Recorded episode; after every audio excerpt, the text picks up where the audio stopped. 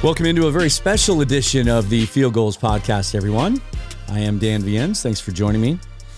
Uh, it's a non Seahawks Sunday, which means you get to watch the rest of the league, right? The Sunday night game tonight. Very important to Seahawk fans and the team, obviously, as the Giants and Commanders play each other. So, barring another tie between these two, uh, at least one of those teams will add another loss to the loss column. Um, and that works towards Seahawks goal making the postseason. We're not going to talk about that today, though. We're going to talk about that. Uh, Dana and I are going to discuss that on Tuesday. We're going to talk about the offseason and the draft. And uh, and this is always a fun subject, just for me personally, because I'm addicted. I'm addicted to it. This year more so than ever. I've probably done north of 60 mock drafts already this season. It it's a lot more fun when your team has a bunch of high picks. And right now, as we sit here today, uh, barring the outcome of the uh, Cardinals Broncos game that's going on right now, um, Seahawks are sitting at two and fifteen. I think is where they're going to come up in the simulator, and we're going to do a live draft, a live mock draft right here. And when I say we, I mean myself and our good friend Michael Thompson of 12th Man Rising. Going to bring him into the show here. If I can get uh, technical, there we go. Michael, how are you? Good, Dan. How are you doing? Good. So when I say I've done north of 60 mock drafts, you and I have probably shared screen grabs of probably 20 or 30 of those. At um, least we're probably underselling it there. I think I've met my match when it comes to uh, the addiction to mock drafts.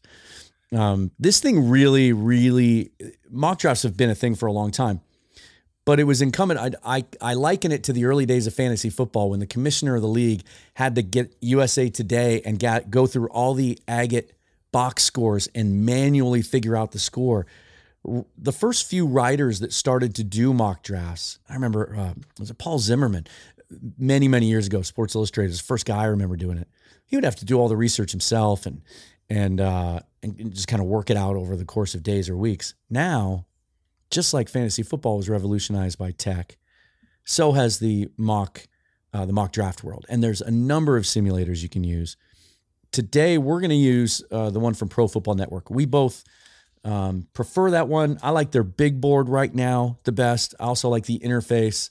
Uh, I like that there are some scouting reports starting to populate on these guys now. So if you don't know a lot about them, you can kind of get a feel for whether they'd be a fit or not. Um, before I tell the listeners how this is going to work today, give me, first of all, as you enter these mock drafts, granted, I know you're like me, and sometimes you purposely do different scenarios to see how things would shake out. But if you were the GM of the Seahawks right now, today, and this was a real draft you're getting ready for, with where the Seahawks roster sits and where our picks land right now, 215 in the first and second round, what's your general strategy or goal, your dream scenario going into this round, this first round? So you have the Golden Nugget, you have the Denver pick, right? So um, if Denver, you know, I know they're in a tight game right now. There's a chance that you stay at two. There's a chance you fall a little bit. My guess is that we'll still end up being in the top four when it's all said and done. So you need to get a franchise cornerstone player there in those first four picks. Um, and we'll, we'll talk about some of the defensive guys that are coming up. I think that's going to be kind of the focus of where I'm at um, heading into this potential draft. And then at 15, I think the expectation should be once again, I'm getting a franchise type player. Is it as much of a pressure on that player compared to the second or third overall pick?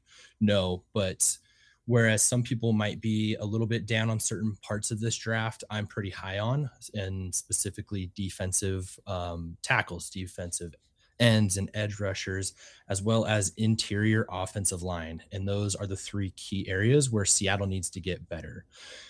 I think from a skill set positions, quarterback, uh, running back, wide receivers, I think Seattle has some really good quality players, even some star players. They could use a little bit more depth backup running back, um, with the number three receiver. It's going to be a conversation I think Seahawks fans have talked about mm-hmm. even before we were, even before uh, Pete Carroll even got there. We were talking about who's going to be a, a number th- good number three receiver.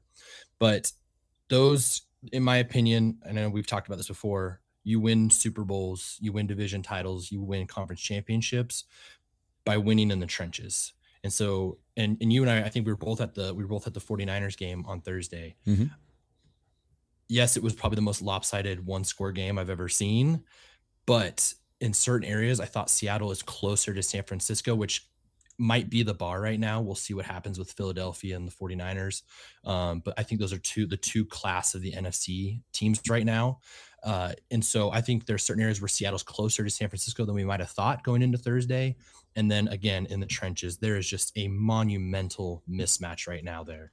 Uh, and we we have set some of the ground work with our with our two franchise uh, tackles mm-hmm. that are going to get beat up by Nick Bosa and and some of these uh, incredible pass rush options that the 49ers have. And I think uh, the Eagles must have sacked jo- Justin Fields probably like 25 times today before halftime. From what I was seeing, it was just over and over. They've got like five guys that have eight to nine sacks already this year. Yeah. Like, that's what you need. You need depth, but you also need star power. And so if I'm trying to get to the Super Bowl in the next two to three seasons, I have to get past Philly and I have to get past the 49ers. And that means I need to build a great wall on offense that we're going to protect Geno, if that's the route we decide to go, or I need to make Jalen Hurts and whatever quarterback the 49ers have next year, or maybe even this year.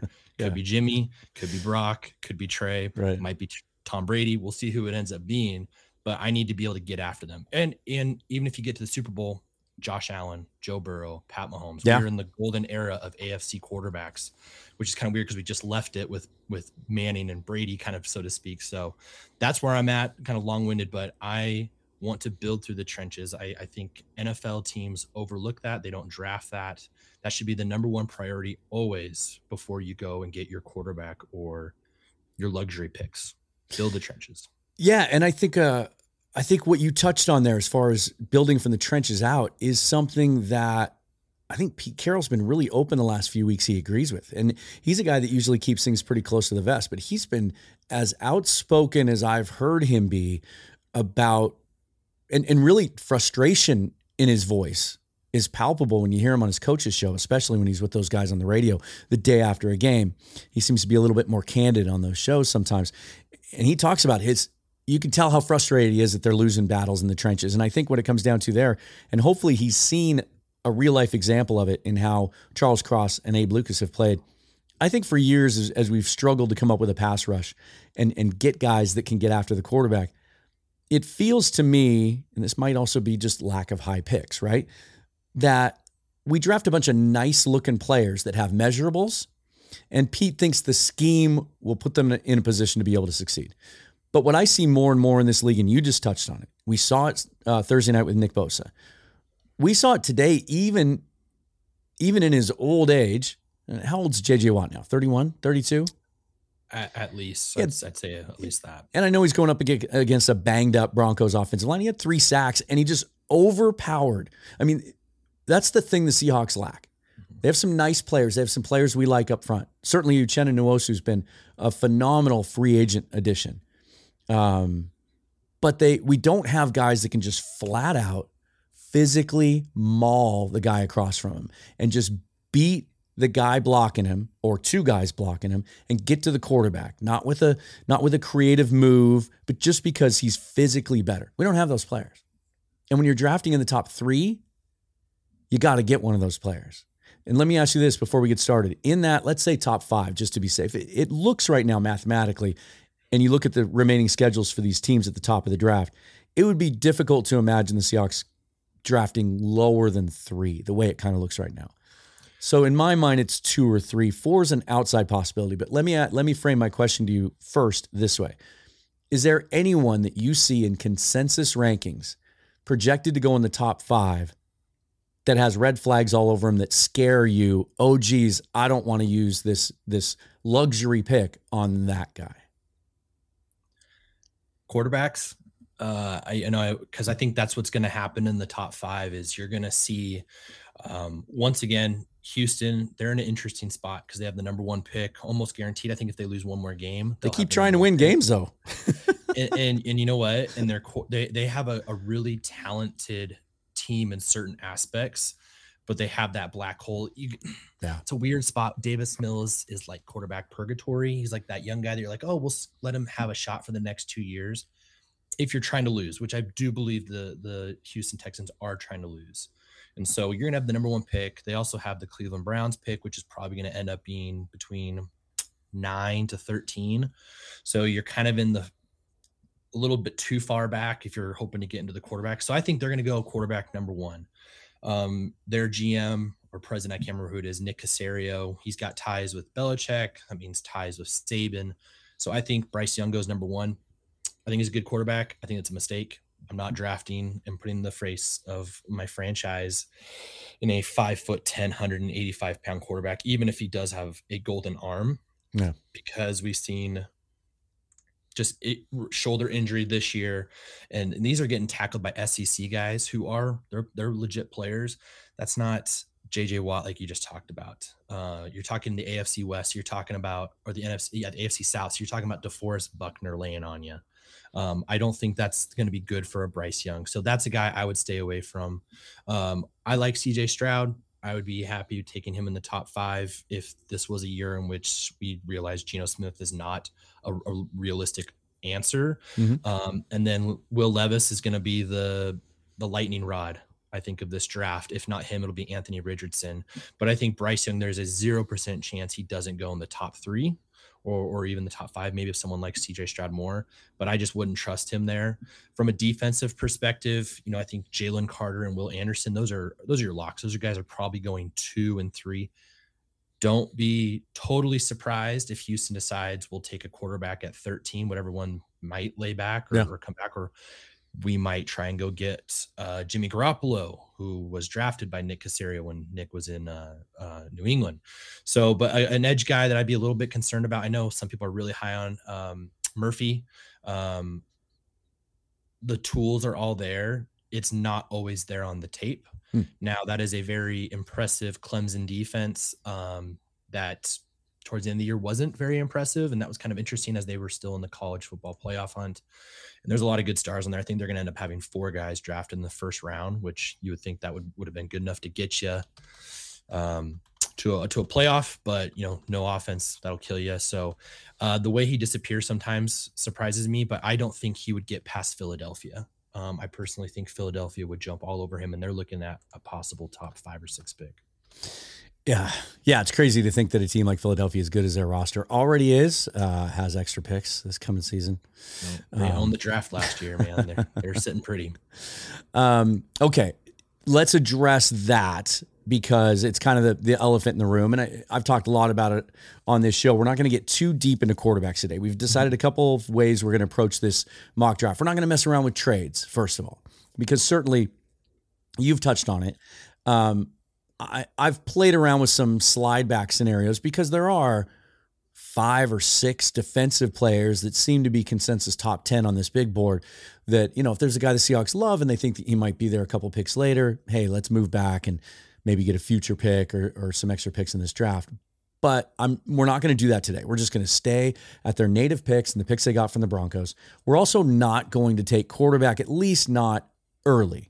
We're we'll debate the merit of it at certain picks, certainly with the second first rounder. I think that's where the most debate would happen, um, depending on how the draft falls, obviously. So we're going to stay where we are. We're going to take the best player that we agree on on the board. We're going to debate. We're going to fight about it if we need to. Um, if uh, if if there's a tiebreaker, though, it is my show. So absolutely sounds good. Fair enough. All right. So uh, again, we, we use. There's a couple other simulators out there I want to give some props to. There's one by uh, Mock Draft Database. It's got a cool interface, and uh, all of these are formatted for your phone also, which is really cool because you can just knock one out while you're waiting in line at the grocery store. Um, it's I think I did three mock drafts while I was waiting to get my flu shot last week. Um, but and then um, the one I've used extensively in the past is under construction right now. The guys at uh, the Draft Network um, probably add more bells and whistles to theirs than any of them. There are more things you can do, and their scouting reports are more extensive. That might be why the their refresh is taking so long. It's been offline for a couple months now, um, so keep your eye out for that if you're someone that likes to play around with these. But we use Pro Football Networks. It's easy. You can set it on fast, which you're going to see us do today. If you're watching the live stream, um, You'll see the screen share, or if you're listening to the audio version of this podcast and you want to watch what we're doing as we're doing it, you can go uh, uh, to my YouTube page or just go to my Twitter. You'll see the you'll see the uh, the video feed uh, there at Seahawks Forever. Um, but you can pick how many rounds. If you just want to see how the first two rounds look, you can do that as well. We're going to go all seven rounds. We're going to set it to fast. We're going to pick the Seahawks. You can also do other teams if you want to see, for instance, how uh, how the Houston Texans draft affects what the Seahawks do. You can choose two teams. You can choose to draft for every single team and lay the draft out and simulate it how you think it's going to go for every team. It's it's pretty cool. So we're We'll just going to see you in hit three hours if you do it that way. Oh, at least. Yeah, you're going to need to order some. DoorDash. Now, one thing I've noticed already, because uh, because the Bears already lost this morning, even though there's a game differential between the Seahawks and the Bears, because the Bears have played one more game. PFN is already adjusted. And so, up until this point, all week long, the Seahawks have had the number two pick in the draft. As we sit here today, they have number three. Um, but I think that's good. I think it gives us, first of all, as I as we can see on the screen already. Let's get this up on the share so you can see it. You can see that Yeah, one I one of our early debates. Yeah, one of our early debates is already off the board. So sitting at two, the biggest debate. If Houston goes quarterback, and here they take C.J. Stroud, not Bryce Young, which usually they do. Um, the debate at number two is Jalen Carter, the defensive tackle from Georgia, versus Will Anderson, the edge guy from Alabama. That's a debate you and I have had over and over. You prefer Anderson, I prefer Carter. In this case, the Chicago Bears take Jalen Carter, which I think is a really, as much as they need help on, on the offensive line, I think that's a this is a really viable scenario. So it leaves the Seahawks sitting at number three. Um, in your mind, at number three is Will Anderson a no brainer? Yeah, I think I'd be jumping up and down around the room if that happens here in uh, late April or early May, whenever the draft ends up being. Uh, he's the number one guy on my board. Uh, I definitely understand all the love for Jalen Carter. I do not dislike Jalen Carter. I think in most years, uh, I would take Jalen Carter number one overall in this draft. I might even wake up tomorrow and like Jalen Carter more. Uh, Will Anderson Jr. has been the best edge rusher in college football since he stepped onto the field. Um, 2020 season, kind of a COVID year, so kind of a weird season, but his team is arguably one of the greatest teams of all time. They'll never get that nod because of the COVID season, but that's the Mac Jones, DeVonta Smith, Jaylen Waddle. Um, and you had a freshman, Will Anderson, who I believe had 10 and a half sacks um, in a shortened season that year and harassed Justin Fields in the national championship. Then last year was without doubt the greatest season we have ever seen from a from an edge defensive lineman, edge rusher, pass rusher, however you want to consider him last year. Um, broke an NCAA record with 31 tackles for losses Yeah. in in 15 games, uh, had 17 and a half sacks. And this isn't not trying to knock on any other conferences. This isn't the Mountain West. This isn't the AAC. This isn't even other lower power five conferences. This is the SEC that we're talking about here. And then they go out and then they go play in the college football playoff and then they go play Georgia in the national championship. And if uh, Stetson Bennett doesn't get hot for the last six or seven minutes, Will Anderson probably wins MVP of that championship game. He was incredible. So was Jalen Carter in that same game. Can't Yeah. forget Jalen Carter was probably the most impressive guy on film when you watched last year's national championship team. Um, and Will Anderson has not been as dominant this year. But then again, he still goes out and wins the best defensive player of the year award. He still gets double digit sacks. Um, he still has a chance to rack up an insane amount of tackles, tackles for loss, and sacks as he's going to play in the Sugar Bowl. We've talked about this before. I don't knock on on people that are a big fan of their star sitting out of a bowl game Yeah. that isn't, you know, a college football playoff. But I'm really, really excited to see Will Anderson play in that Sugar Bowl against probably one of like the eight best teams in college football right now in Kansas State, who is playing really, really well. And they have a killer offensive line. I'm really excited to see him. Um, Tell me this- about Tell me Yeah, go this about Anderson. So they have him listed here at 6'4, 235. That seems awfully light. Is that accurate? from what I, everything I had seen before, it's around 240, 245. But I mean, Because he looks That- to me. So I we've talked about this, mm-hmm. and maybe I just haven't watched the right games, and maybe it's only because I focused on this year where Alabama hasn't had. You touched on this. They haven't had that that defensive line that's just chock full of high first round pro- prospects. Teams have been able to put more focus in their blocking schemes and play calling on neutralizing Will Anderson. Um, and so I haven't seen that dominant guy that, but I read every single scouting report and they all say he's powerful. He's uber athletic. He has the best get off in the country. He, he does have those long levers. He looks like an old school, uh, true Pete Carroll, um, Chris Clemons kind of um, edge rusher. I, am blanking on the, the terminology they use for that. Uh, the Leo, the Leo in the Pete Carroll system. But and, and we're going to talk about this more in the offseason. The biggest question right now is are the Seahawks going to stick with this 3 4 scheme they transitioned to this year that hasn't worked, or are they going to go back to more of a 4 3? Because this guy looks like what we have already. That in this scheme, he'd play outside linebacker with Uchenna Nwosu and Boye Mafe and Darrell Taylor. Um, I haven't seen that dominating presence, but I may just be watching the wrong games. Kids, every every other scout out there is on the same page as you are with Will Anderson. We're taking him here at three. Uh, but I will say this though, if just personally, again, unless I see something that changes my mind, and I'm certainly going to seek it out, and we're going to watch the combine, we're going to watch, um, you know, the whole draft process unveil itself, and I'm going to watch more tape on this guy, as especially once we know exactly what our draft position is. Mm-hmm. But if I'm sitting at three and Jalen Carter's off the board because that's the guy I wanted, I am looking to move back a few picks because there's guys, you know, you know what a Tyree Wilson fan I am from Texas Tech. Um, and he's actually still available in this as we sit now at our 15th pick. Tyree Wilson is still on the board, which I don't think is realistic. I don't think he's going to last until the 15th pick. Um, but that's that's something I'm going to look to do. So now we sit at 15, and this is where it gets interesting.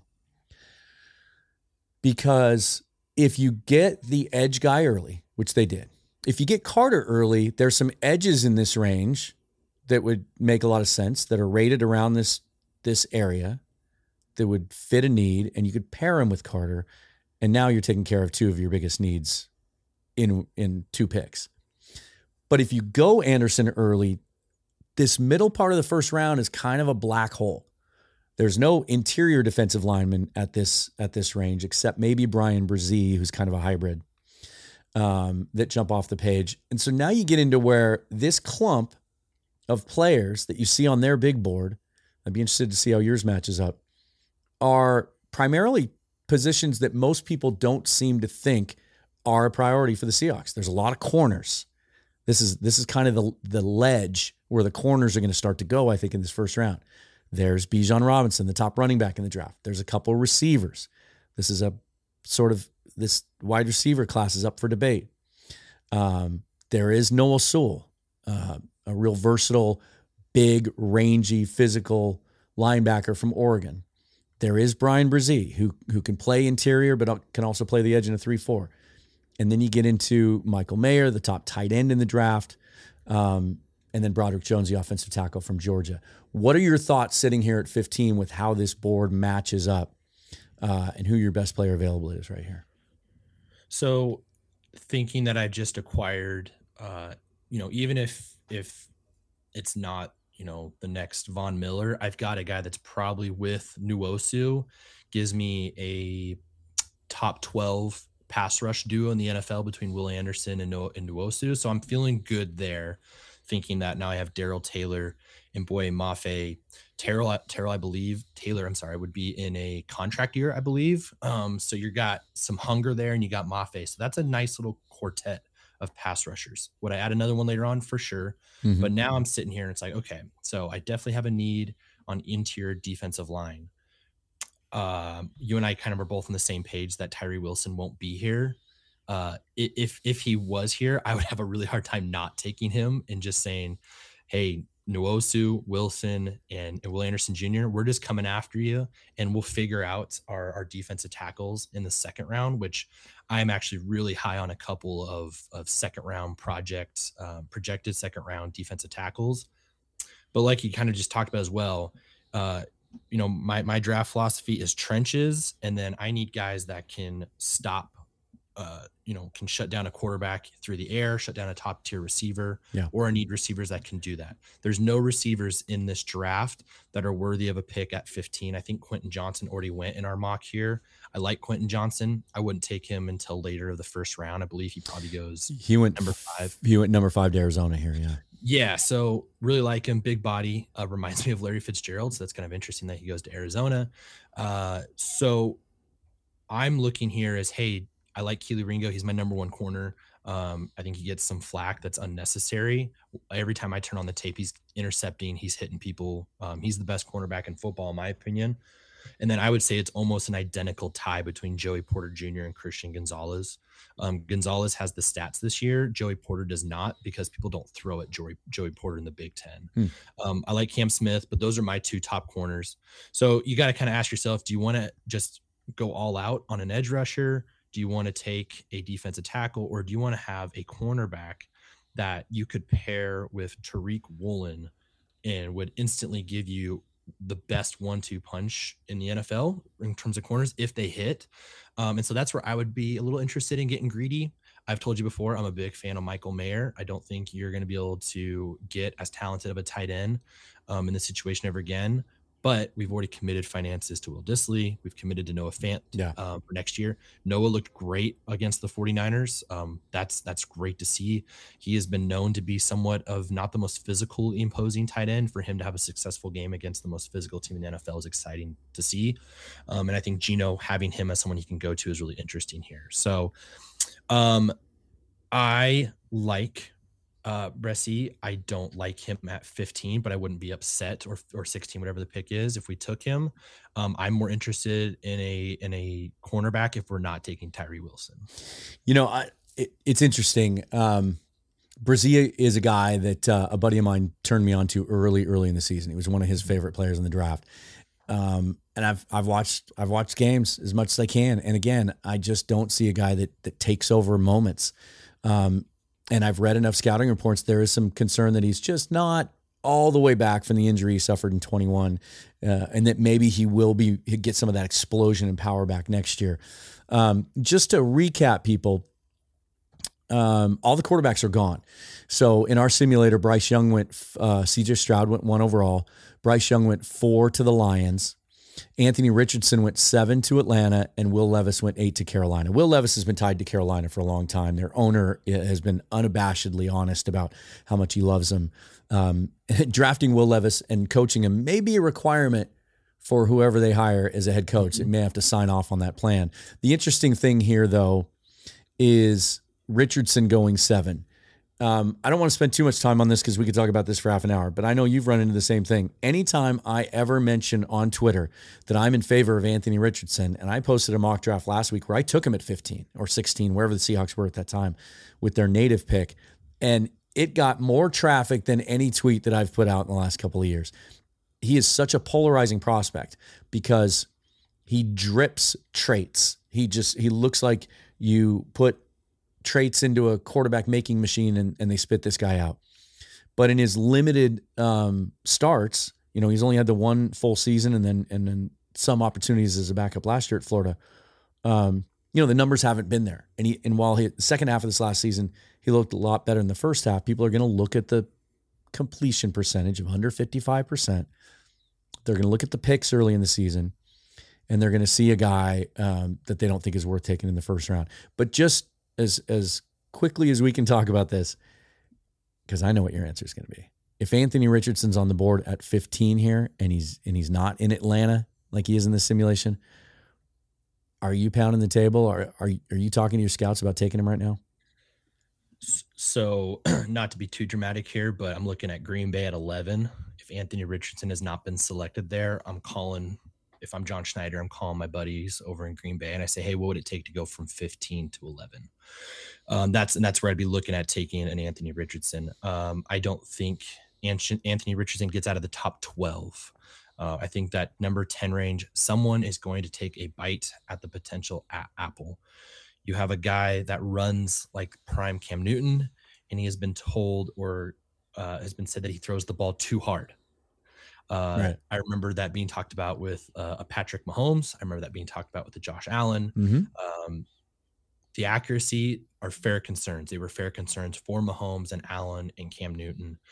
I believe in the McVay system. Uh, there's a the Shane Waldron system. There is a lot of easy throws, and with a year of developing and sitting behind a Geno Smith, you could be setting yourself up with a Will Anderson or Jalen Carter to still try and go win a Super Bowl in the next two or three years, while also making sure that 10 to 12 years from now, you're still in the hunt. And now you're looking at a window after Pete Carroll for a decade in which you're still good. And at that point, you've been good for 20 years because you've you've made the right risky choices in the draft, um, trading Russell Wilson at the right time. And so that's you this Seahawk pick is now people view the Denver pick kind of as a bonus, and it is. I view the Seahawk one as kind of an interesting one where you can get a little frisky there. And that's where I'm saying like people like um people like Noah Sewell. I personally don't take linebackers in the first round. I take trench, receivers, yeah. corners, or quarterbacks. And if I can get a star quarter cornerback, that's great. But and as great as a, a Joey Porter Jr. might be, if Anthony Richardson is there at 15, man, I'm gonna take him and I'm gonna yeah. sit him because I still got two picks in the second round. I still got two more starters on my defense or my offensive line that I could add. And I don't even think necessarily something Geno Smith could be upset about. And he, here's the funny thing, and here's how fans are. They'll so many of them will will scream to the high heavens if the Seahawks were to take Anthony Richardson at 15. But they'll probably be just as upset, not as upset, but pretty darn upset if they go corner here too because I could just hear the fan base now. We don't need a corner. We're deep there. We've got, you know, we've got uh, a future all pro in Tariq Woolen on one side. Mike Jackson was solid as all heck on the other side, and Tre Brown came back healthy, and we've got depth there, and we've got Coby Bryant who can move back outside again. I, I think I think fans would be pretty upset if they went corner here, but obviously, and and I'm on the same page with you. If Anthony Richardson's sitting there, and if John Schneider, who has a history of developing crushes on quarterbacks mm-hmm. that have gone on to be great players, right? Uh, Patrick Mahomes, Josh Allen. He's even. Even when he had an all pro quarterback in his hands, if he falls in love with Anthony Richardson or Will Levis and Levis should fall to 15, mm-hmm. I don't hesitate to say in any way, shape, or form that that hey, he might take him. It wouldn't surprise me at all. Um, I think yeah. I think badly. It may not happen this year. If it doesn't, it'll happen next year, regardless of, of what they do with Geno Smith.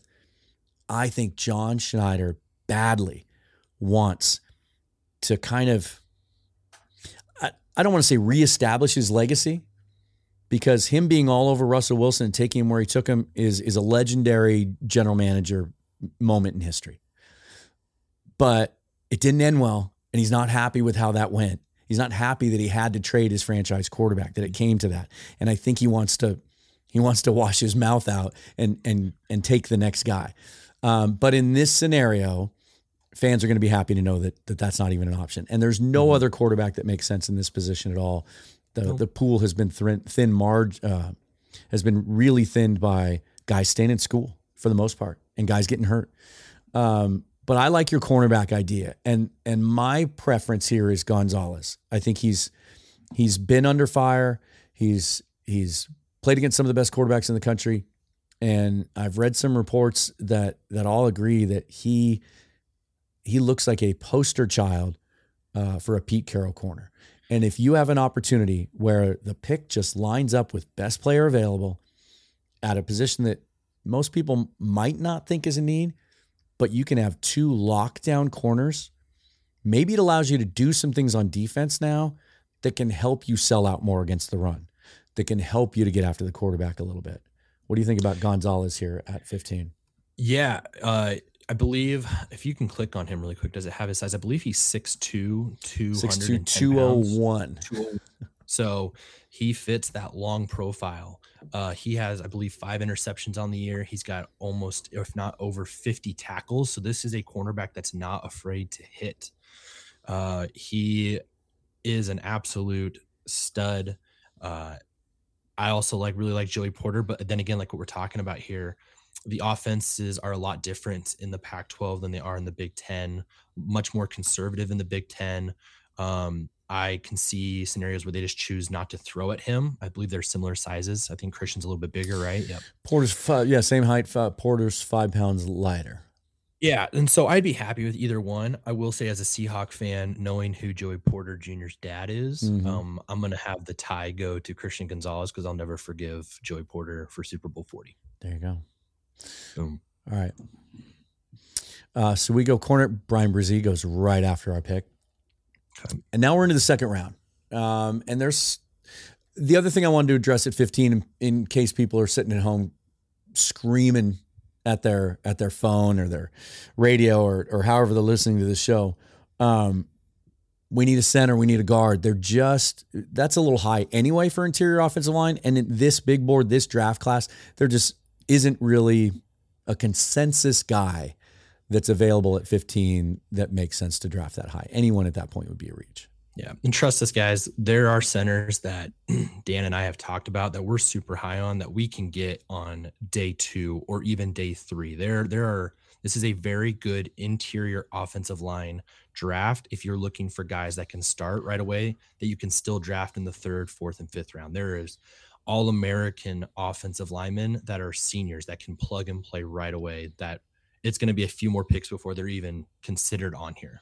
And for that reason, I I love watching centers. Um, this is something that I realized a, a couple of years ago. Pete But and John don't. it's it's also yeah, it's been something I've been watching for many years. Um, it's this is a fun center class, and it's one of the reasons that I'm not even thinking about going center um, for a while because I know it's deep, and I know I can get a guy that can start as a rookie, you know, in that Abe Lucas range this year, if not later.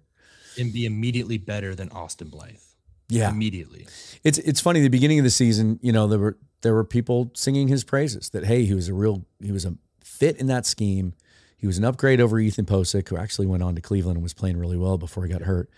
Um, but it just seems like maybe it's in combination with how poor Gabe Jackson's been, and he's just not getting any help on that side. But it just seems like Blythe is the Achilles heel of that offense right now, and teams have have honed in on him and they're just steamrolling him. Certainly was the case on Thursday night. Uh, round two gets off to an interesting start. An edge that we both like, Jared Verse, is taken by Houston first there. And then Green Bay goes Hendon Hooker, which is a guy that we probably would have discussed at least at the 48th pick.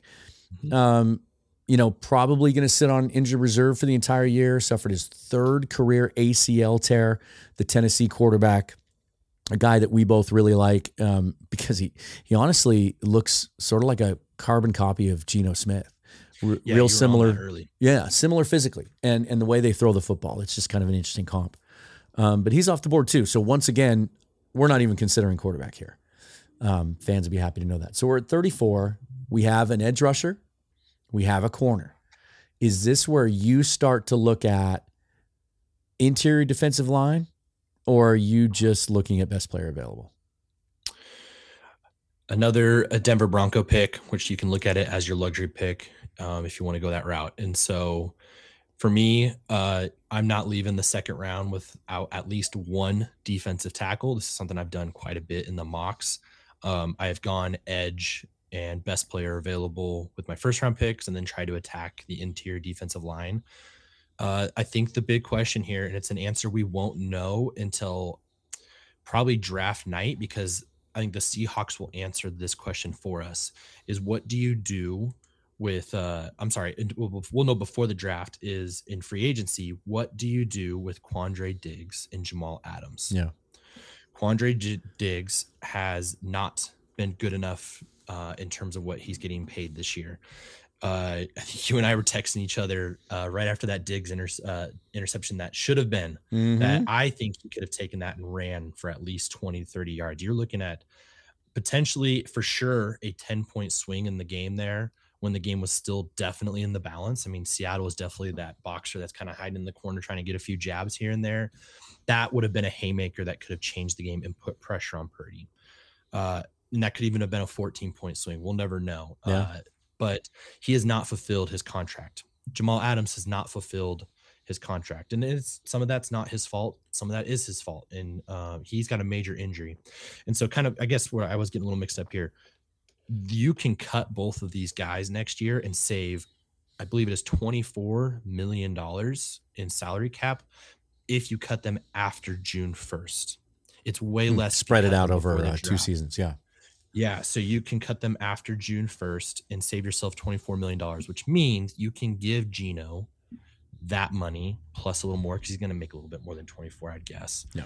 And you can still go out and go maybe go after something. You want to go get a number three receiver in free agency. You want to go after a defensive tackle like a Daron Payne, possibly. Hmm. Um, if those are things you're interested in, that's never been the Schneider way to go out and get a big free agent pass Bennett and Avril were moderate signings, second second wave signings that turned into stars. So in that situ- situation, if in my opinion the best safety in the draft, JL Skinner out of Boise State, guys, this is a B plus version of Kam Chancellor. He is He's a little a bit smaller, yeah, but he is faster and he can play the free safety and hit like Kam, or he can be like Kam and play that strong safety and be a disruptor in the run game for you if you decide to go that route. I love this guy. Uh, he's carried that Boise State defense to nine wins this year. Um, if they had a little bit better of an offense, they might even have earned the the big New Year Six bid. And so he's a stud. Uh, you go a little bit farther down to the defensive tackles. So, so really quick, if if JL Skinner gets drafted, we know at least one of Diggs or Adams are getting cut in in the summer, right after the draft. Yeah. So if that happens, then Seattle could definitely be a player for after the summer, and that's kind of the bummer with the post June first cut you miss out on using that money you would save. But that goes to 2023 and 2024 years. So you can become a player then in free agency and stuff like that. So if I'm not taking Skinner, because I'm going to give Diggs and Adams another year and another chance to come back and give them a shot before I move on from them. Um, I think you've got some really good pass rushers here. You uh, at the defensive tackle, you've got uh, Can- Kancey from Pittsburgh. So I wanted um, to ask you about him. He yes. he's a guy that um, I was not familiar with until I read about him in a in a Rob Staton column. Um, and Rob loves this guy. He's such a unique player because he's so undersized. Listed at six foot, 276 pounds, defensive tackle, interior defensive tackle out of Pittsburgh. Is this is he and I've and I've seen his tape and it's easy to fall in love with him. He's dynamic. He's a little wrecking ball. He's so quick. His hand usage is great. He looks bigger than he's listed. Is he only a fit if the Seahawks decide to go back to a 4-3 as a 3 tech? Can he fit in a 3-4 at all? I, I don't think he's a good fit in the three four. Um, if you're so if you're going the three four, there is a defensive tackle a little bit farther down, not even too much farther down, I believe around the fifties. That is a perfect fit of a mountain of a man. Siaki Ika. Yep. Mm-hmm. From Baylor. That is the man that blocks out the sun. Six four uh, three fifty one. Yes, and he is a. We're talking about comps here. Um, less of a pass rusher, but maybe even a better run defender hmm. than Vita Vea. Um, similar similar style play though. Um, he's been a dominant force. Uh, was probably the best defensive player on Baylor's Big 12 championship team last year that won the Sugar Bowl. If you're going to three four, you need that big guy in the middle that makes things easier for Nwosu and for uh, uh, any of your defensive linemen that are going to be on the ground. Um, if you're going to the 4 3, which I think you and I are on the same page, and a lot of people are, is that Seattle should go back to that 4 3. Uh, in my opinion, stop screwing around um, with things that aren't working. It's been 15 games, 14 games now, and this defense doesn't look like it's getting any better. They look lost out there, specifically our linebackers look lost. But if you go back to that 4 3, now you're putting Will Anderson on the ground here. Um, rush coming after that edge rusher. And it would be great to pair Will Anderson with with Kancey. Kancey's the best, has had the best tape and the best stats of any defensive tackle this season in college football. Hmm. In, a, in, a, solid conference, I believe he's got seven and a half sacks, um, which is really impressive from a defensive tackle that is probably the most recognized guy on his team, and so all the focus is on him. And for him to still be able to get that from his size, he's a bowling ball. Yeah, it's it's a interesting dynamic and stuff. And so, um, I, I'll be honest, I'm not even opposed of going defensive tackle back to back and taking Kancey and Ika if they if they both worked out like that. Interesting. If you're go, if you're going to a four three, because at that point, Will Anderson, Kancey, Ika, you're not you're not moving, you're not running the ball, and we're going to be able to put put pressure on you and stuff. So, you know, I think everybody is pretty much on the same page that our trenches, especially on the defensive end, is lacking. And so if we're taking three of our first four picks towards that, and then we're getting a big physical corner that's going to make it harder for a quarterback to find time to throw to someone, I think that's really successful. There are some linebackers in this range as well. Henry To'oTo'o out of Alabama, um, more of an inside backer. Um, and then some really interesting, rangy, long, almost reminiscent of KJ Wright type guys. And uh, Drew Sanders of Arkansas, who's 71 on this big board. He's 6'5", 234 as an outside backer.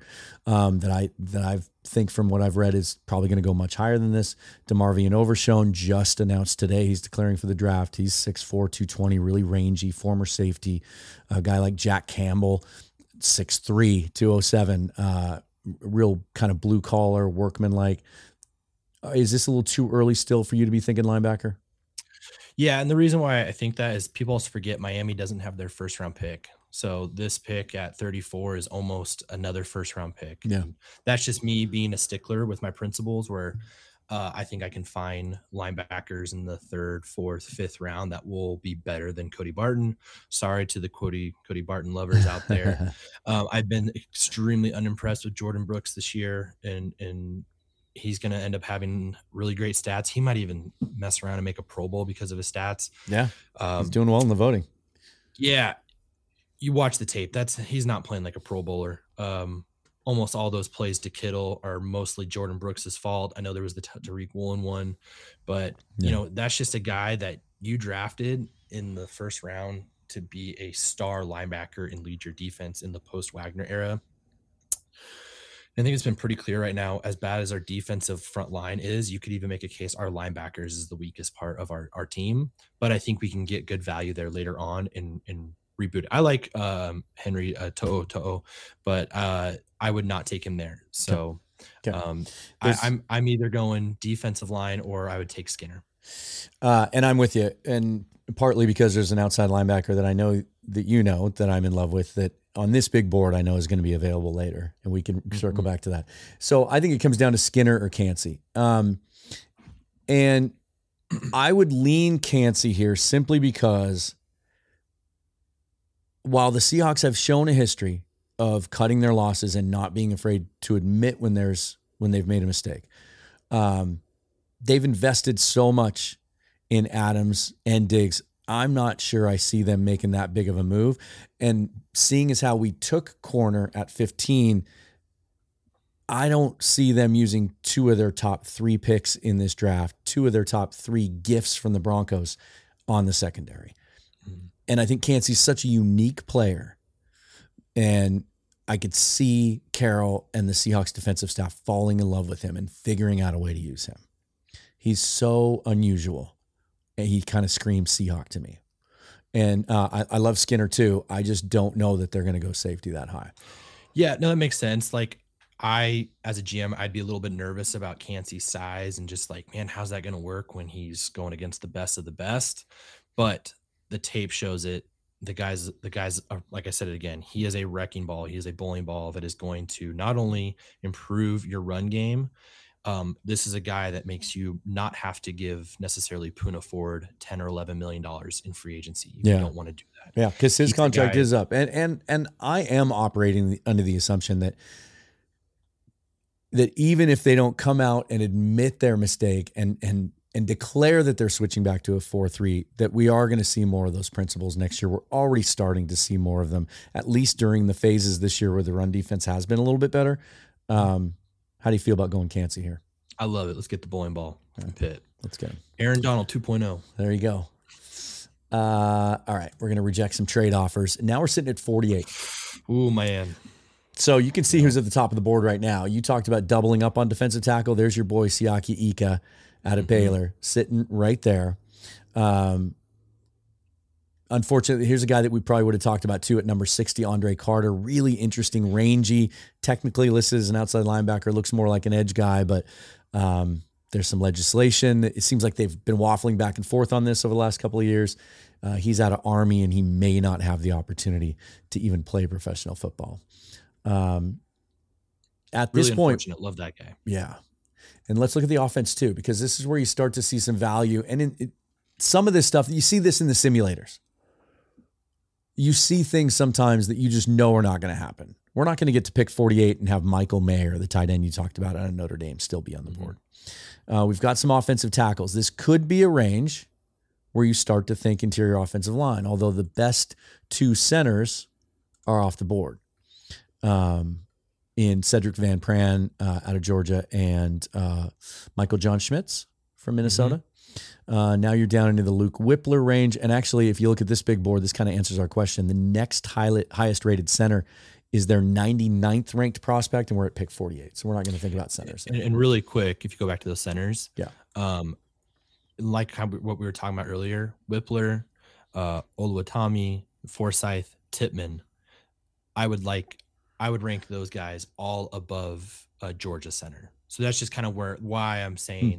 I'm open to waiting. Yeah. I really like all three of or four of those guys over Van Pran. Um, Schmitz is clear the number one guy, and he'll probably go first or second pick in the second round, my guess, if not even be a first late first round pick in the actual draft. But there's so much depth at the center position there. That's that's you've got choices in the fourth and fifth round. There's some value here at receiver. A um, mm-hmm. couple of Tennessee guys, Cedric Tillman, he's more of the long rangey guy. I think he's six three. Um, Jalin Hyatt, who's really dynamic, um, who some people thought actually has he declared or has he said he's I have not heard that he has declared but I okay. believe he is playing in the Orange Bowl, which is exciting. There has been some talk that he might come back, that he didn't quite raise his draft stock as, as high as people thought he would this year. He's 6 mm-hmm. foot, much more dynamic with the football yards after catch, type of guy the Seahawks want.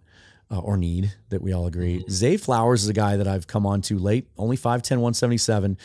Uh, probably the the the best yards after catch guy in this draft, according to some people I've talked to. Um, my only issue there is that's what they thought Dee Eskridge was going to be. We're only a year removed from him being drafted. I don't know that they're willing to kick him to the curb in, in, in lieu of a guy at pick 48 who's kind of from the same mold. Are there any receivers that you're thinking about taking here this early? Probably not, but uh, I really like Jalin Hyatt. Uh, if he really was there at 48, I'd have a really hard time. I think long and hard about taking him again I think you and I have just been really adamant, as much as the Seattle fan, you know, community and social media has been, is we need to fix the trenches. But a guy like Hyatt adds a whole nother dimension for for Geno Smith. Um, you've got Tyler Lockett, that's a great number one receiver. You got DK Metcalf, that's another great number one receiver.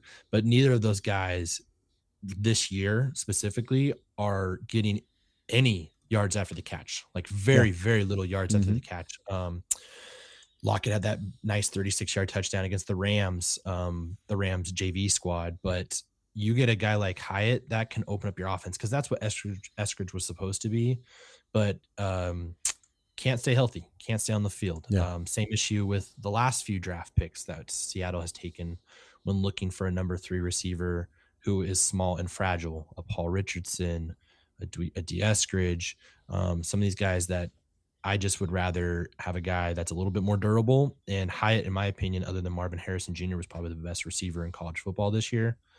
Um, he kind of only ran two routes this year um, a deep route and then a, a quick slant. And he ended up having a zillion yards and a zillion touchdowns.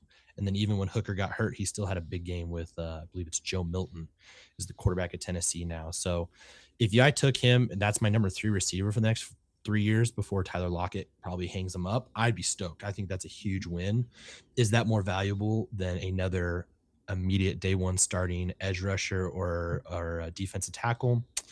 Um, that depends on how you kind of want to build your team. But you could not go wrong with a with a Hyatt. But if he hasn't declared yet, and that may I, I would start to think he's not going to declare. Yeah, it sounds like maybe he he he, he might stay in school. Um, but if you have a big game against Clemson's defense in the Orange yeah. Bowl with a backup quarterback, he might mess around and get drafted earlier in the second round than we think. Or he just might get uh, some more NLI money.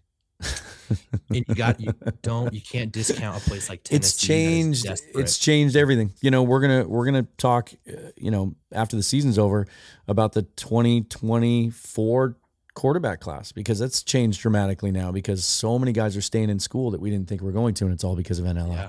Um, so it wouldn't be the Seahawks if we didn't talk about running backs. Um, but but I don't want to spend a lot of time in this draft discussing them because I think that situation is going to clear itself up before the draft. I think there seems to be a growing sentiment that it's possible that Rashad Penny could sign another one year deal.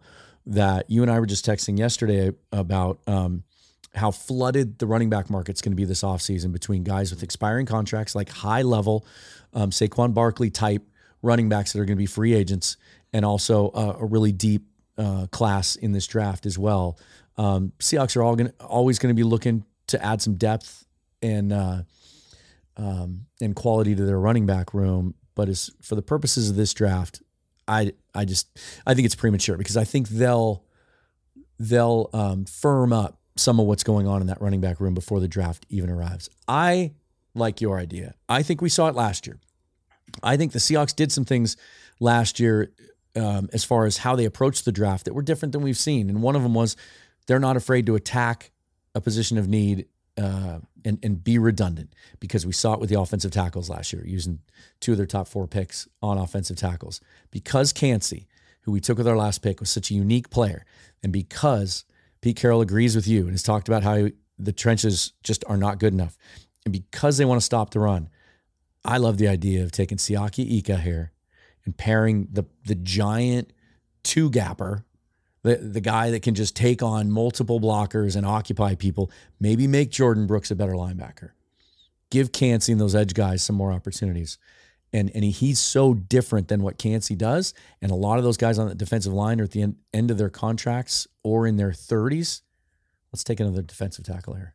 Yeah, you don't have to pay Poona now. You might not even have to pay Al Woods unless Al Woods wants to be part of a Super Bowl run. If you're kind of thinking that, uh, Bryan Mone like now with an ACL, he's he's not going to be ready to go at the beginning of the season. Mone, yeah, and like you said, it's not even like Pete Carroll even kind of hinted at. He very clearly on the Brock and Salk show said everything is being ran the way we're supposed to run it. There has there is not a miscommunication in there it's just an execution issue yeah. is kind of what i'm paraphrasing which is a very polite way of pete carroll saying we're not good enough to stop the run and that starts with the two beasts in what we're hoping is a 4-3 and you put the biggest dude that you can get in this draft for that position yeah. that is going to swallow up the run game for you because right now the seahawks have the 31st run defense um, and the only reason why they're not 32 is because the Houston Texans are trying to lose. Yeah. So like like put that in perspective.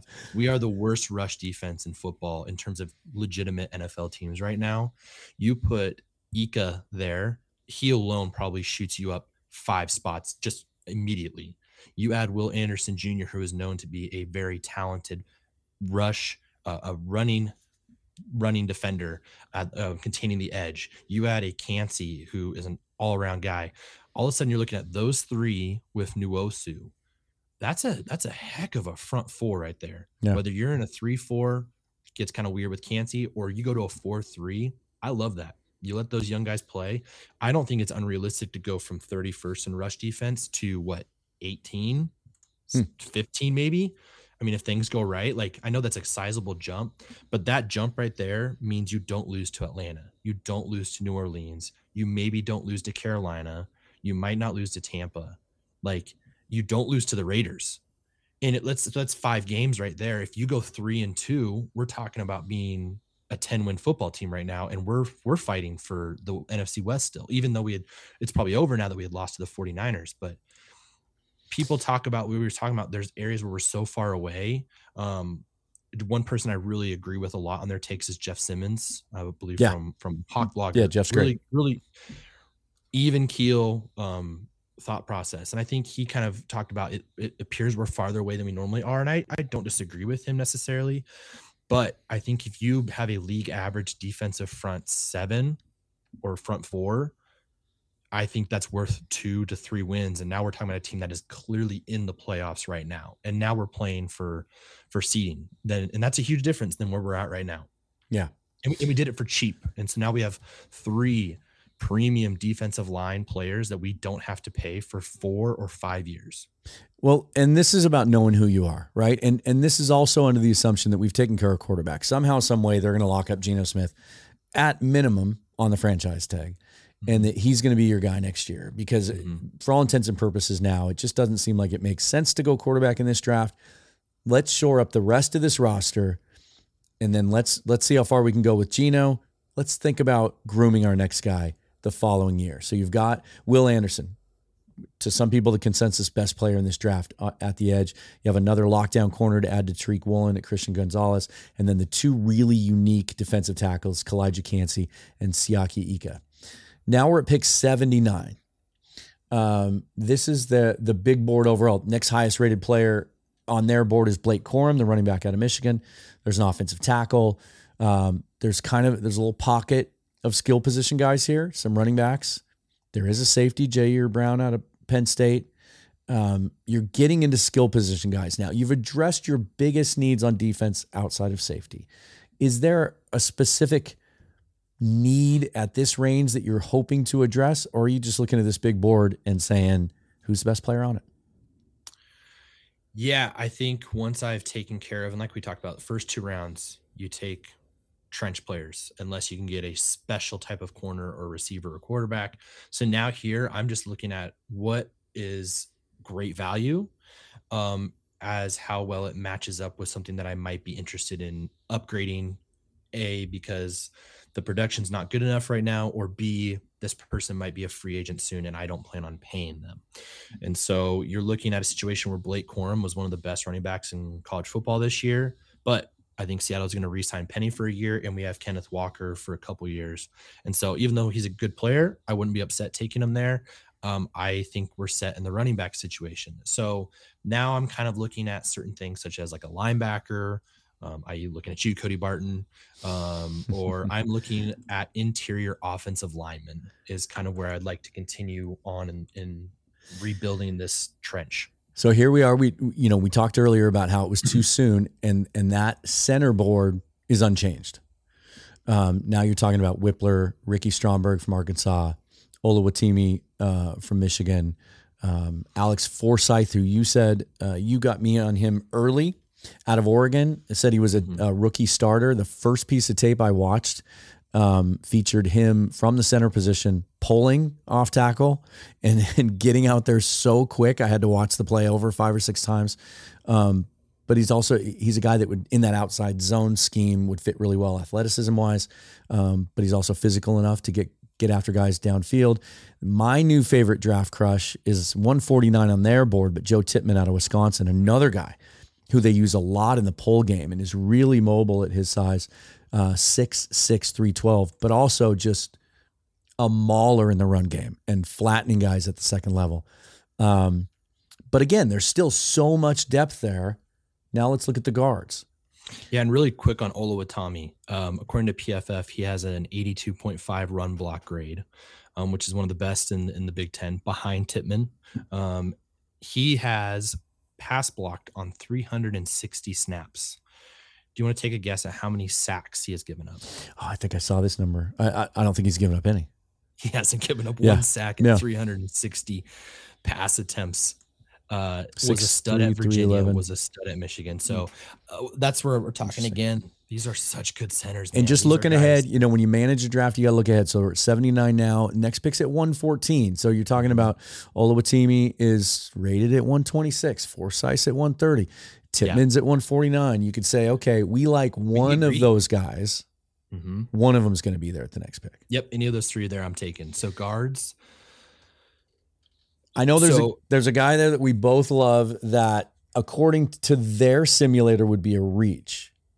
But Andrew Voorhees out of USC, really athletic, uh, big long guard, um, is at 124 on their board, and we're sitting at 79.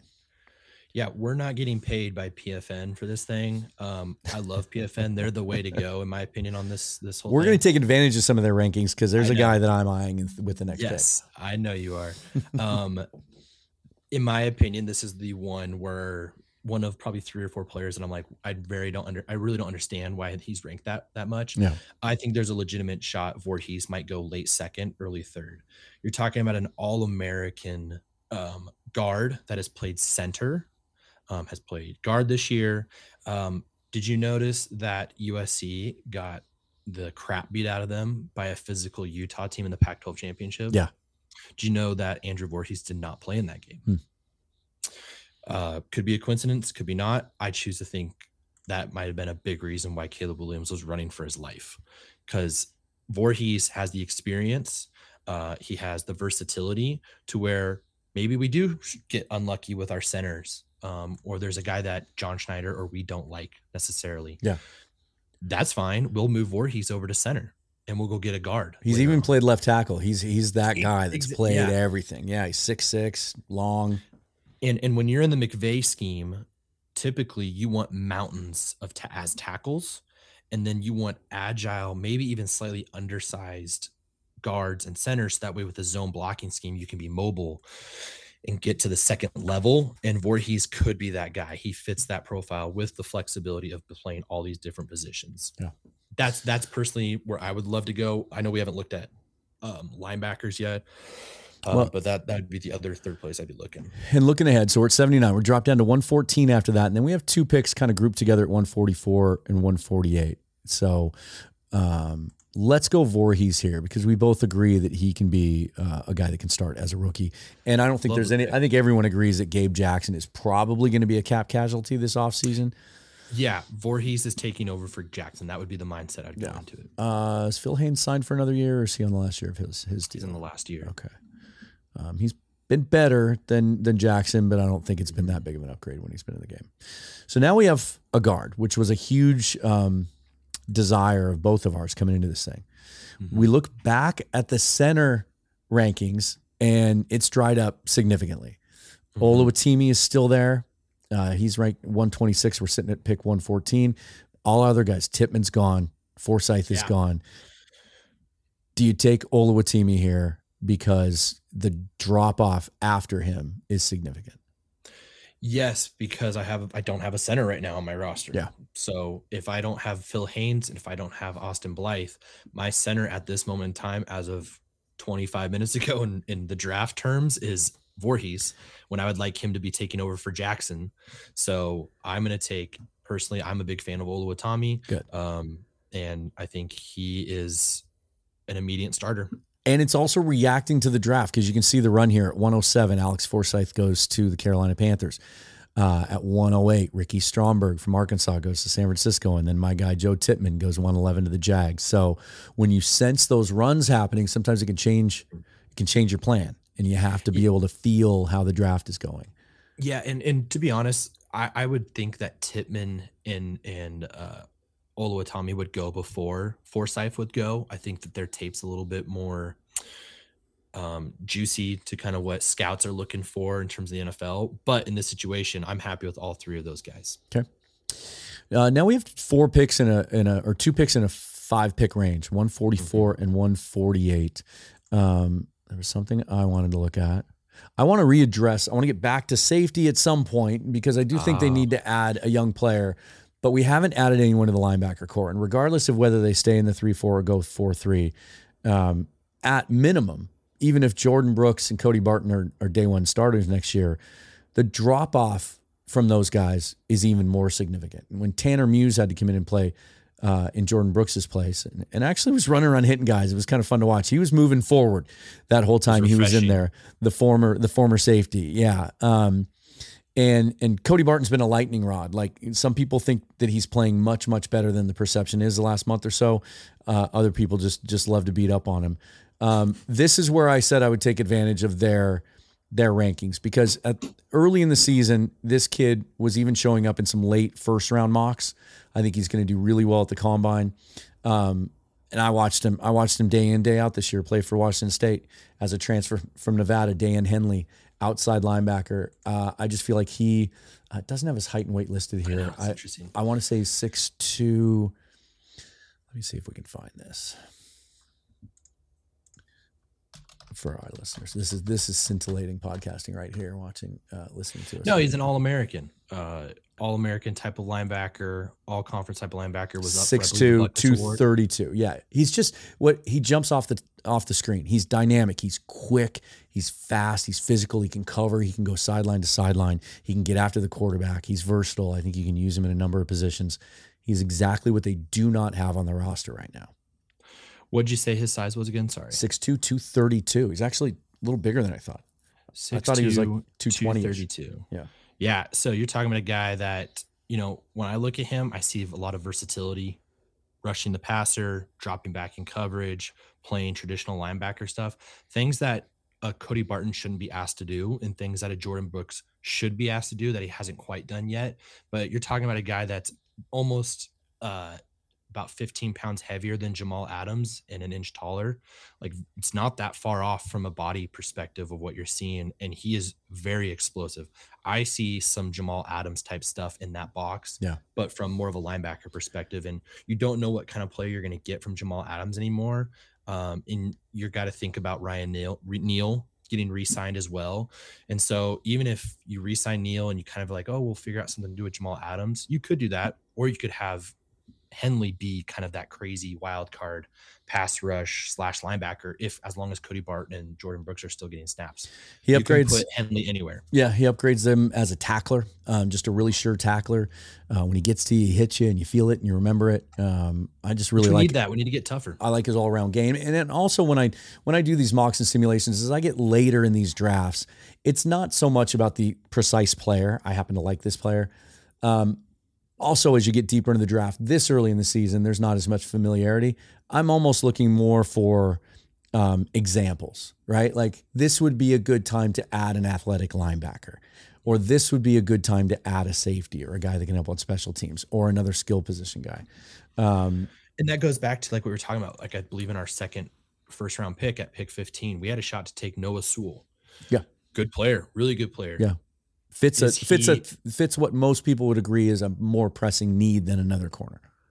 Yeah, which I totally understand. But in my opinion, I'd rather get a stud number two corner and get a player in Henley who is just as good as Sewell this year. Mm-hmm. Like doesn't have the name recognition, but is just as good. And I'm getting him. I mean, we're in the fifth round now, I believe. Yeah. Um, we're talking about a four round difference, and I don't think there's a four round difference between that player. It's it's interesting. This is not that far different than fantasy football know you're trying to find yeah. value at the position that you're in. Yeah i can get this player but is this the best value at this position? Because you are in a spot where you're trying to get depth while maybe trying to hit one or two franchise players. Yeah. and that's where i think henley can be more valuable at pick 145 or one sorry 148 than noah sewell at pick 15 yeah all right, so we're at pick 148. We only have two picks left. Um, so I think we're they don't show the rounds here. This Illinois. I think the Seahawks don't have a sixth this year, right? Right. Nope. So this is their second, fifth round pick, and then they have a seventh. Um, here's the consensus: um, all positions big board, or just going off your own board at this range in the fifth round. Is there anything that we don't haven't addressed that you see? I don't see a lot of skill position in this little lumping right here, which is interesting to me. No, no. And you're kind of looking at what our philosophy was going into this thing. We wanted to fix the trenches. And I think that if we didn't fix the trenches, we took every shot we had at it to make it better. Yeah. We're probably going to lose our job in the next three years because it didn't work out.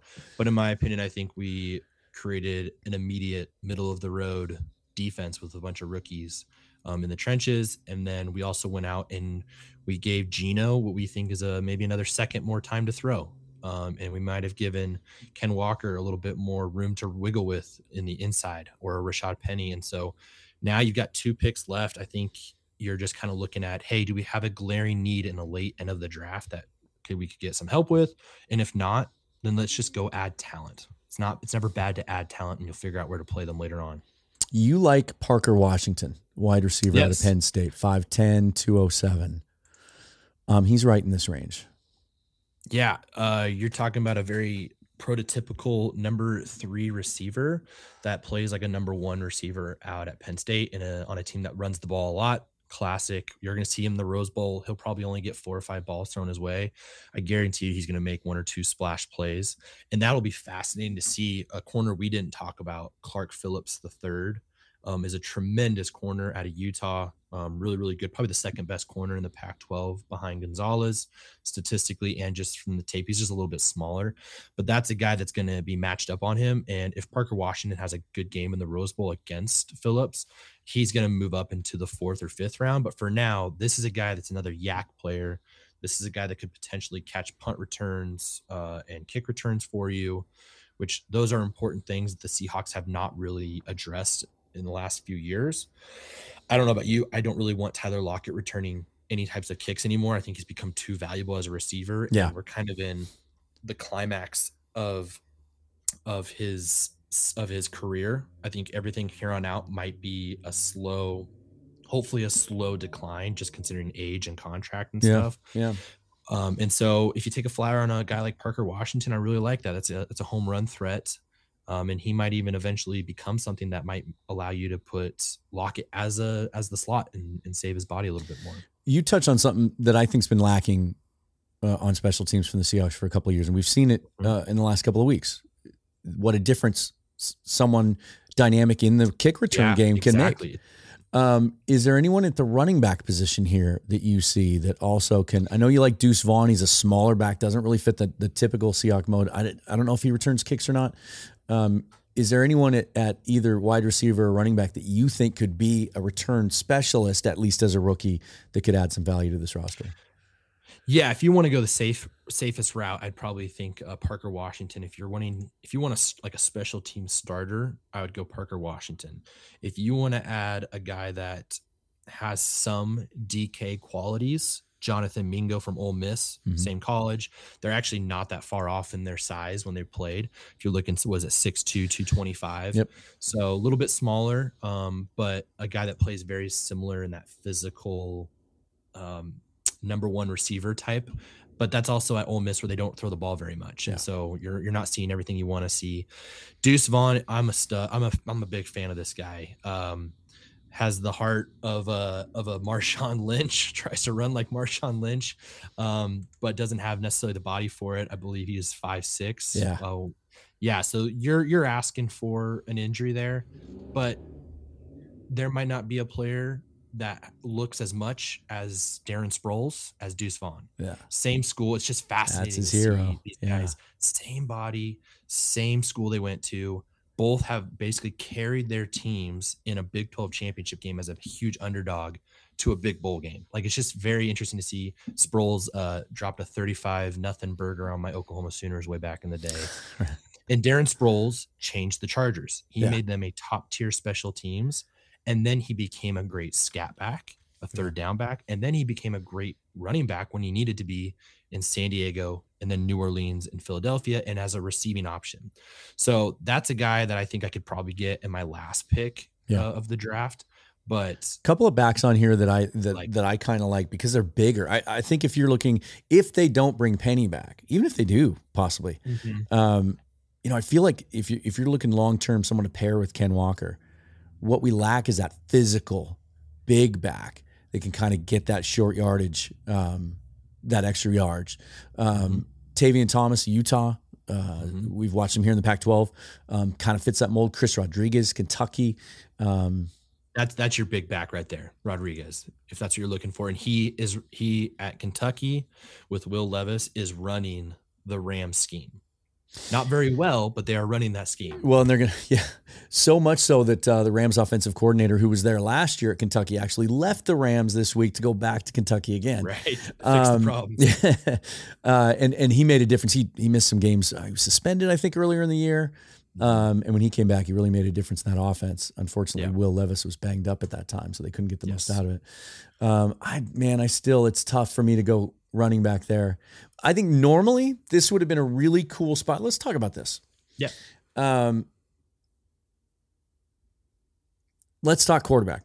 Sorry for the long pause there. It's just, you know, I, I wanted to avoid the quarterback quarterback conversation, but you can't.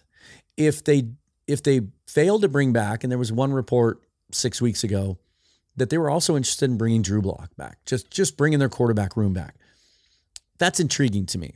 But if if you're looking for a young guy to possibly groom or be a backup and a guy that you can win with if Geno were to go down, and and this is fresh in my mind because we just saw what happened with Brock Purdy, Mhm. a guy who was the last pick in the draft last year, who I watched play at Iowa State against the Cougs as a freshman in the Alamo Bowl. Didn't think he was that impressive. Had a knock as a guy that didn't have a good arm, but he has all the other pieces in place to be a quarterback in the NFL. So many of the guys that we would have been talking about in this range that had appealed to us have either entered the portal and are looking to transfer rather than go pro, or have just announced they're going to stay in school. Guys like Grayson McCall, guys like Devin Leary, guys like Sam Hartman that I, I just did not think in any way, shape, or form were going to be staying in school. Are any of these guys here appealing to you at all. There's Tanner McKee, who at one time was talked as a potential first round pick out of Stanford. Uh, Aidan O'Connell out of Purdue. Jake Haener, who we just saw in the Jimmy Kimmel LA Bowl yesterday, uh, carve up the Cougs. Um, any of these guys have any appeal to you here? Are you tempted to go quarterback in the in the fifth round at all? Probably not with any of these guys. You know, you it really is fascinating this NIL era that we're in. You know, the in my opinion, if you don't take a quarterback in the first round of this draft, I don't think you're using good value with your pick if you take a quarterback. Yeah. Um, you know, Hendon Hooker is the interesting one, but that's you're you're talking about at a minimum a one year red shirt. Yeah. Um, and he went, uh, he went top you know, of the second round in this one. Yeah, Hall from BYU. If he was here as a late fifth round pick, I, I think that would be something I'd probably say, hey, I'll throw a flyer if I don't have to pay Drew Lock six or seven million dollars to be a, a backup, um, and I can get a guy for a million bucks basically, if even that at that pick. Yeah. Um, but he's not here. Uh, Tanner McKee, he has all the tools. He's got the arm. He's got the size. Um, he's a little bit older. Uh, he's already done his mission. I believe, if I'm correct, he was in the same class as Trevor Lawrence. Hmm.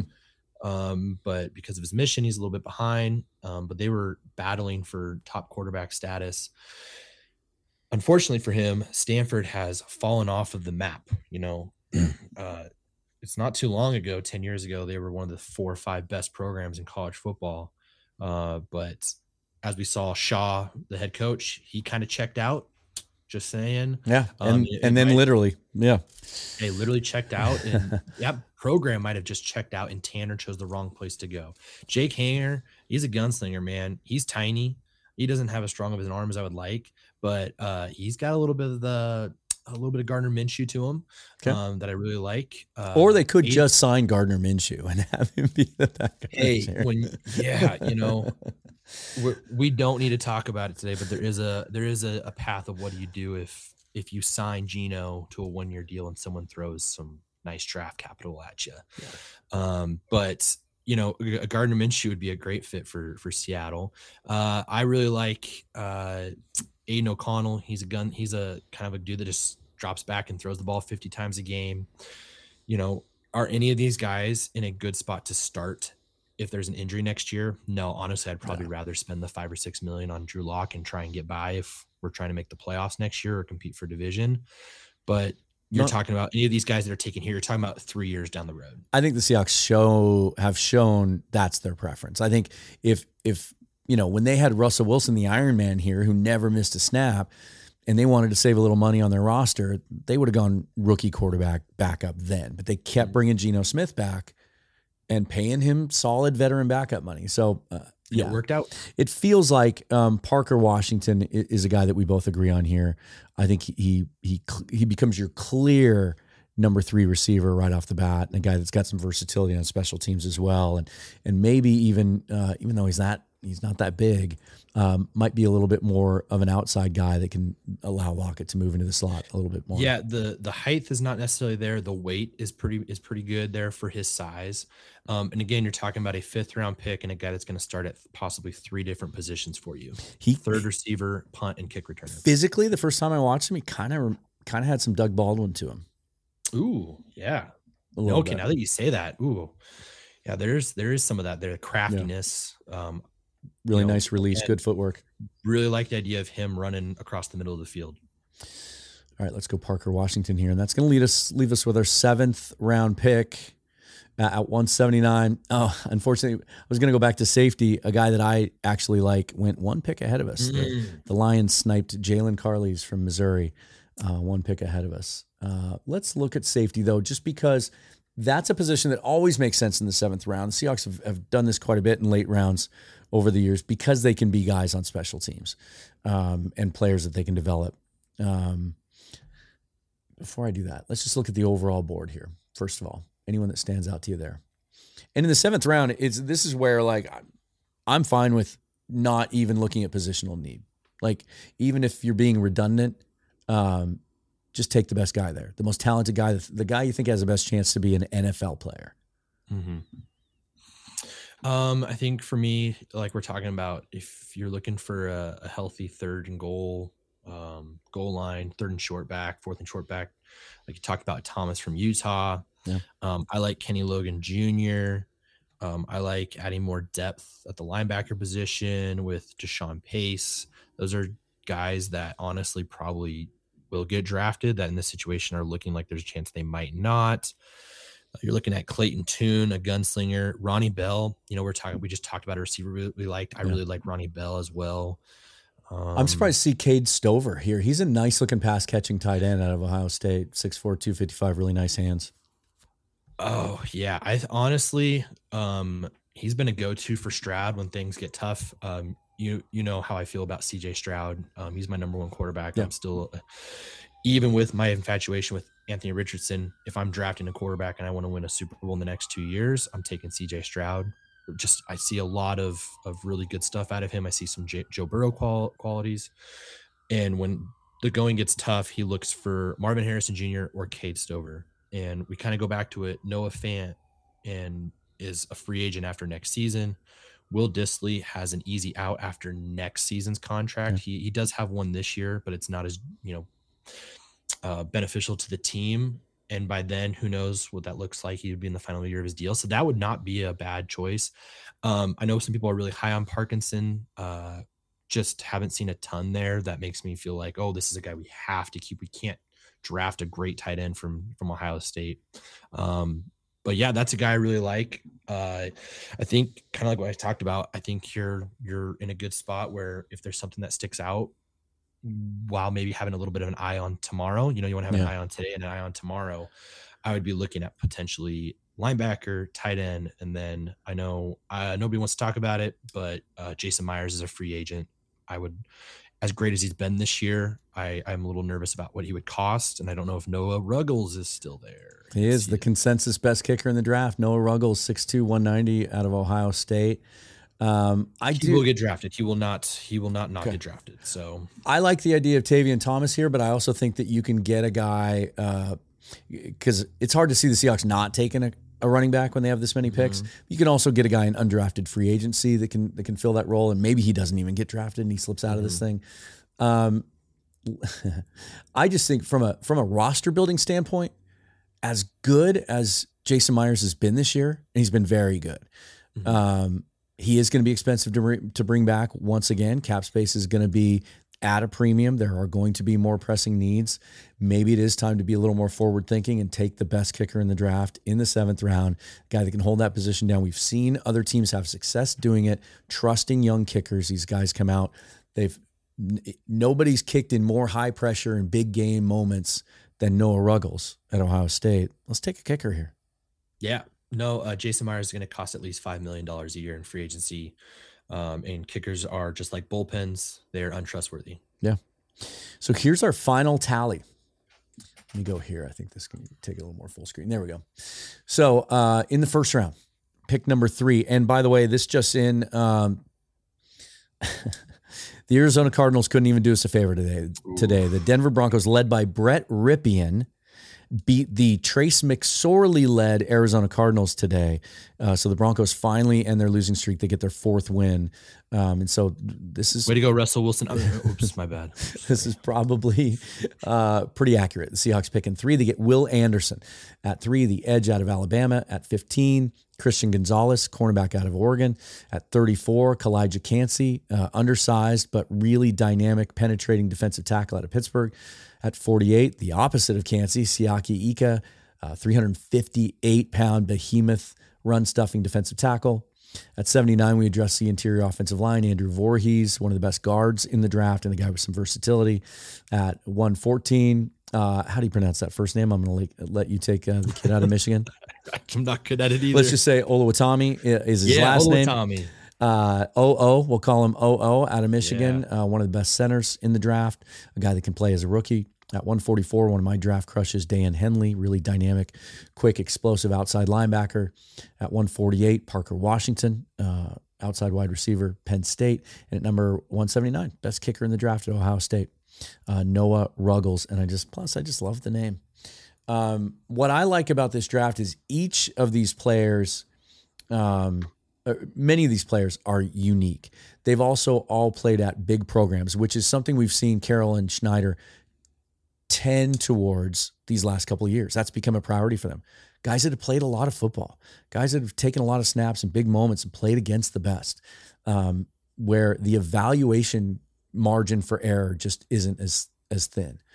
Um, and you've also checked all the boxes. If the the only thing we didn't get here that I don't see them getting through draft weekend without acquiring is a safety. We could have gone Skinner at 34 and you still get gotten Ika at 48. Would you now looking at this, would you have preferred that because Skinner was your guy, or are you happy with what we got?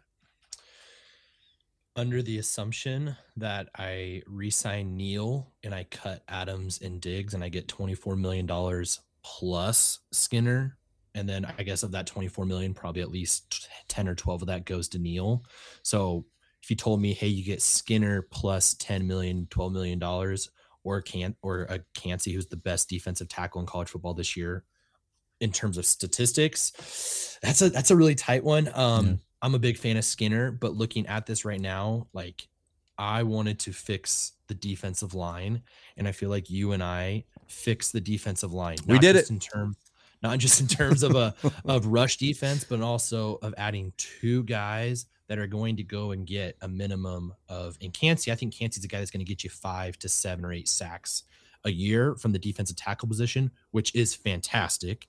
And then Will Anderson for me is a shoe in baseline 12 sacks a year kind of guy in his rookie year. And he might even have a ceiling of an 18 to 19 type of sack guy. And so um, we've made it to where now you can't focus on Nwosu Um, and Ika, you're not going to move him and you can't double Kancey because you got Ika is going to push his guy right into the quarterback and stuff. And so I really think we really upgraded the front line. And you look at this draft, this is nine picks. I can make a very, uh, I think, strong case that Seattle just acquired nine starters on the 2023 Seahawks. Yeah. And I agree. And I, I'm looking at this and I'm thinking people are going to, you know, the skeptical fan is going to say, you can't, you can't start five rookies on defense. They're going to get shredded.